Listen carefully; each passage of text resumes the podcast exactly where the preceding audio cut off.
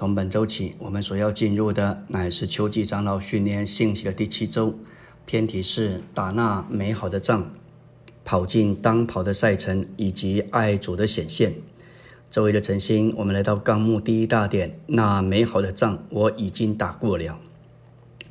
在新约罗马书八章启示我们，基督在他的复活里成了神的长子，这乃是一个原型。当他在他天上的执事里。他要完成神完整的救恩，他就必须把他自己复制到我们里面。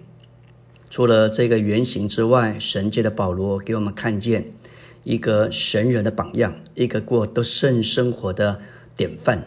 保罗在提摩太前书一章十五节告诉我们，他从前是一个罪魁，但是主怜悯他，使他成为那后来信主之人的榜样。这个榜样乃是让主这个原型复制到他的里面。在提摩太后书四章，我们看见保罗乃是过得胜生活的榜样。在提后四章，保罗提起三件事：要打那美好的仗，要跑那当跑的赛程，也要守住当守的信仰。这乃是正确的基督徒生活，是三重的，为了神国的权益。要打那美好的仗，抵挡撒旦及其黑暗的国度，为了造神永远的定值，完成神的经纶奔跑赛程，为了在神的经纶里有份于神圣的丰富，要守住信仰。而到了提摩太后书四章八节，保罗说到他即将为主殉道，他有把握，主要将公义的冠冕赐给他，不仅赐给他。也要赐给凡爱他显现的人，这就构成我们这一篇的主题：要打那美好的仗，跑进当跑的赛程，以及爱主的显现。终点第一，说到正确的基督徒生活，包括为着神国的权益打那美好的仗，抵挡撒旦及其黑暗的国度。你不能指望一个十四岁的孩子打仗。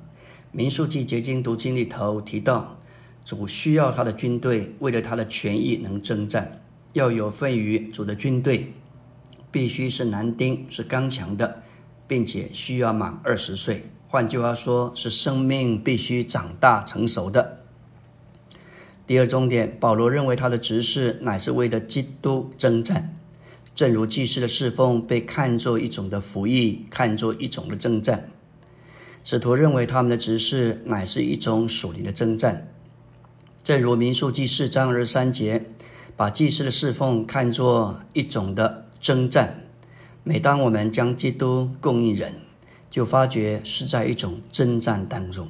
人会反对，人会抵挡，甚至啊，人会厌烦，不想让真理的话进到他的里面。这一些都是有一些属灵的征战。无论福音牧养都是如此。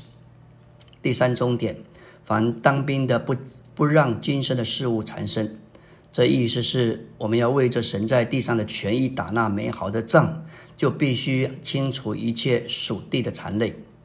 提摩太后书十二章四节指明，我们要为着神在地上的权益打那美好的仗，就必须清除一切属地的残类。凡当兵的。不让今生的事物缠身。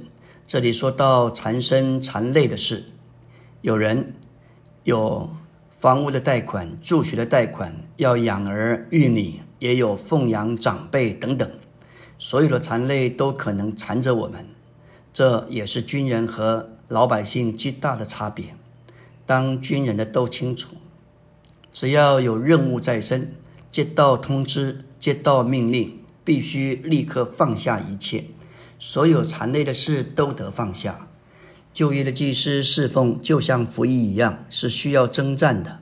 民数记六章的拿西尔人，他们要绝对奉献，要胜过属世的享乐，胜过天然的情感，胜过不服权柄，胜过死亡。其中也当然要胜过属世天然的残累。感谢主，在这儿。我们所说的预备心腹，心腹是要成为军队的，因此今天我们就在这儿预备。我们乃是主的军兵，是需要为了神的权益在这里征战的。第四终点，保罗嘱咐提摩太，他忠心的同工要以不同的教训征战，并为着神的经纶征战。当这一份的执事执事受了攻击，我们是需要挺身而出，不是为着李弟兄这个人，乃是为着信约的执事。感谢主，我们都需要起来，为了真理而征战。